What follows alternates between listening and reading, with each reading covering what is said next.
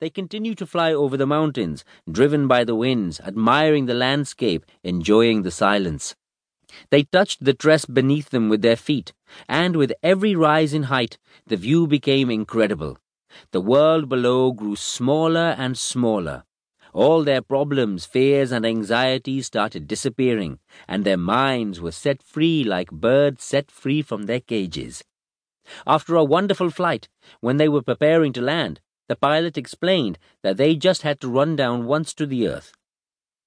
He simply steered it into the landing area and glided down for a very gentle touchdown on earth.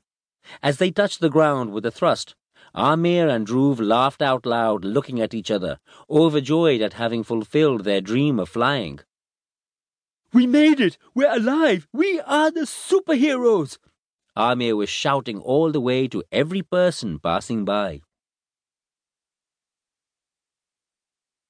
Chapter 2 1st July 2006 The air was damp and cold. Aamir stood still, staring at the rows of plants that swayed with the wind. Earlier, when he had arrived, the place bustled with noise and activity. Many people had come to pay their respects and offer prayers by folding their hands and bowing before the many plants and trees that were planted to commemorate their loved ones. It grew quieter. Almost everyone was leaving on seeing rain bearing clouds gather in the sky. The sky darkened and flashed with lightning. In another time, in Dhruv's company, he would have enjoyed the sheer excitement and thrill that are a part of rainy nights. But now, he realized he felt numb. It was as if the warmth of life had crept out of his body, leaving him unable to feel. He felt as if he weren't really doing that, being there, as if the whole thing was nothing but a dream or a living nightmare. Aamir had taken a half day off at work and driven past the city at noon to get to that place which was located at a hilltop in Lonavla. He had looked forward to a quiet and solitary night, away from the hustle and bustle of Mumbai. Now, as he stood there, he was filled with overpowering thoughts of doubling back to the city, to Dhruv, to have dinner together. He decided to go with his mind. You have to avoid these depressing thoughts. The more attention you give to them, the stronger they grow. Aamir remembered Anvi's words from one of their conversations. Anvi, his girlfriend, his everything. Although he tried to do what Anvi had suggested, his sense of loneliness got the better of him. Aamir took one last look at the trees, smiled sadly, and then went to his car. He fastened his seat belt and turned the key in the ignition.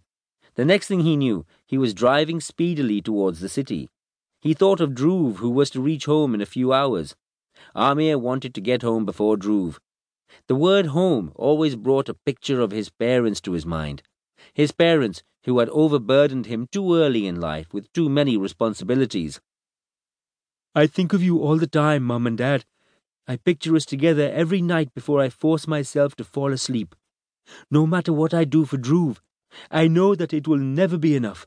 Yet I am trying. I try to keep him happy and make him a better person like you'd have wanted him to be. But how long could I be a parent to him? How could I be as caring, tender, and patient with him, Mom, when you listened to him and calmed his temper? How could I ever watch over him with your precision, Dad, when he does something good and when he does something wrong. If only you were here with both of us, I wouldn't have to think about any of it. You'd have taken care of both of us. If only I had a chance to learn more from you. Aamir felt as if he was moving through life without any reason. The mere sight of families spending time together made him lose his composure. Even after so many years, he couldn't accept the fact that his parents weren't there with them. Every once in a while he would call for them and wait for them to respond and talk to him. He longed to hear their voices. He craved to see them, to be with them. He felt as if he had been swallowed by nothingness. He prayed incessantly for his parents to come back in some form. He kept on living with more unanswered questions, unheard prayers, and unfulfilled expectations. The time they had spent together had been the happiest in his life. Aamir reached his apartment in Andheri East on time. He got out of the car and glanced up at the balcony to see if Dhruv was back. He unlocked the door to his flat and stepped inside, tossed his things on the bed, and made his way to the bathroom to freshen up. Then, lying in bed with the bedside lamp on, he closed his eyes, lost in thought. Twenty minutes later,